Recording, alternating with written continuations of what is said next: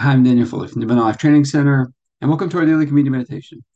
Where today we're taking a look at Psalm 32, verse 10. It says, Many are the woes of the wicked, but the Lord's unfailing love surrounds the one who trusts in him. So let's take a look at this verse real quick. The Lord's unfailing love. That word in Hebrew is his hesed.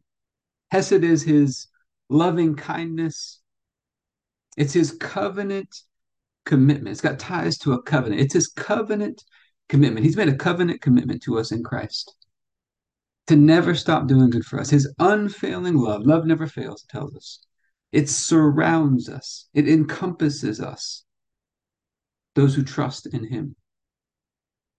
And just been thinking about this, been doing a little bit of an exercise lately. We're in a time of year right now called the 40 days of Teshuvah. Teshuvah means to turn or repent.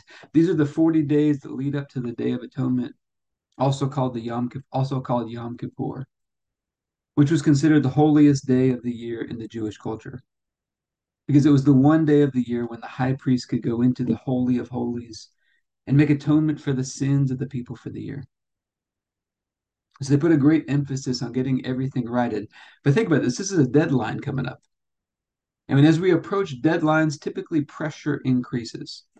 So if you're experiencing a little higher degree of pressure right now in your life, that's typically normal.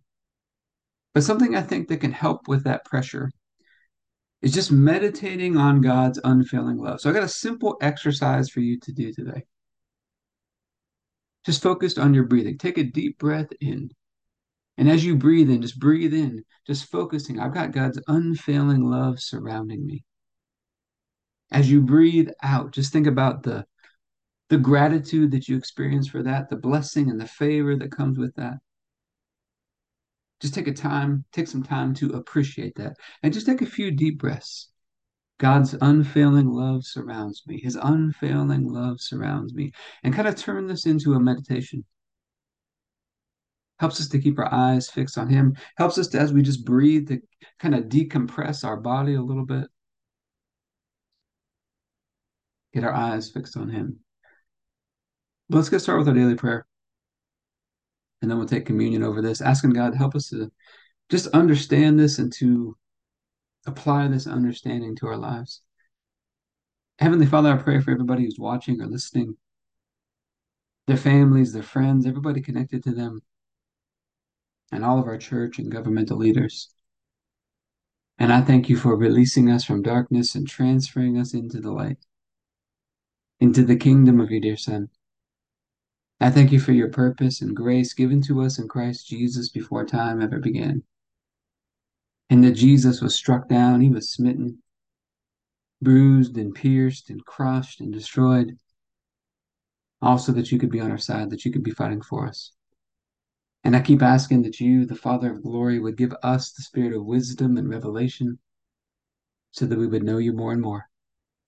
That the eyes of our hearts would be enlightened to know the hope to which you called us and the riches of your glorious inheritance that is in us and the immeasurable greatness of your power to us who believe.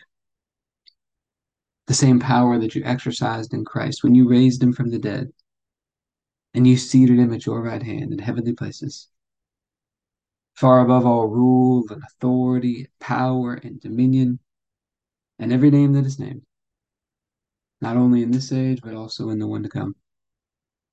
And you put all things under his feet and made him to be the head of the body, the fullness of him who fills all in all. And Father, I ask you to bless us and to make your face shine upon us, let us find grace and favor in your eyes. Expand our borders and our territory. Expand our capacity to receive everything you've given us in Christ. And to let it flow through us so that we do good and are a blessing to people all over the world. Send us opportunities to do good and be a blessing today. And help us make the most of those opportunities. Keep your hand on us and help us do today what's right and best in your eyes, and do it with peace and joy and confidence in you. And we ask you to stretch out your hand to heal and do signs and wonders and keep us from evil and pain. through the mighty name of Jesus. Amen. So, Father, we're asking for your help today. First of all, we're just so grateful for your unfailing love that surrounds us, this hesed that you've given us in Christ. And we're asking for your help. Help us to understand this, how much your love is just surrounding us, your blessing, your favor. Help us put our confidence, our security, our trust in you for this. And Lord, we're just asking you to help us to examine ourselves, help us by revealing to us any ways that we're not trusting in your unfailing love. Any ways that we're not trusting in you, that we're trusting in something else. And we think of the night Jesus was betrayed, he took the bread and said, This is my body, broken for you. Do this in remembrance of me. We get this opportunity today. We've been made one with you through the sacrifice of Jesus. Let's go and take our bread.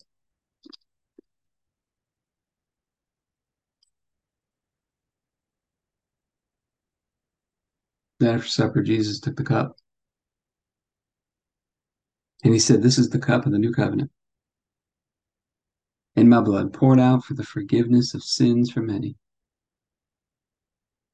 We get to have this covenant relationship with you, Father. In the scriptures, the covenant is referred to often as a covenant of love, sometimes a covenant of peace. We get to have this covenant where you promise to give us your hesed, your unfailing love to us. So we thank you for that. Let's go and take our juice.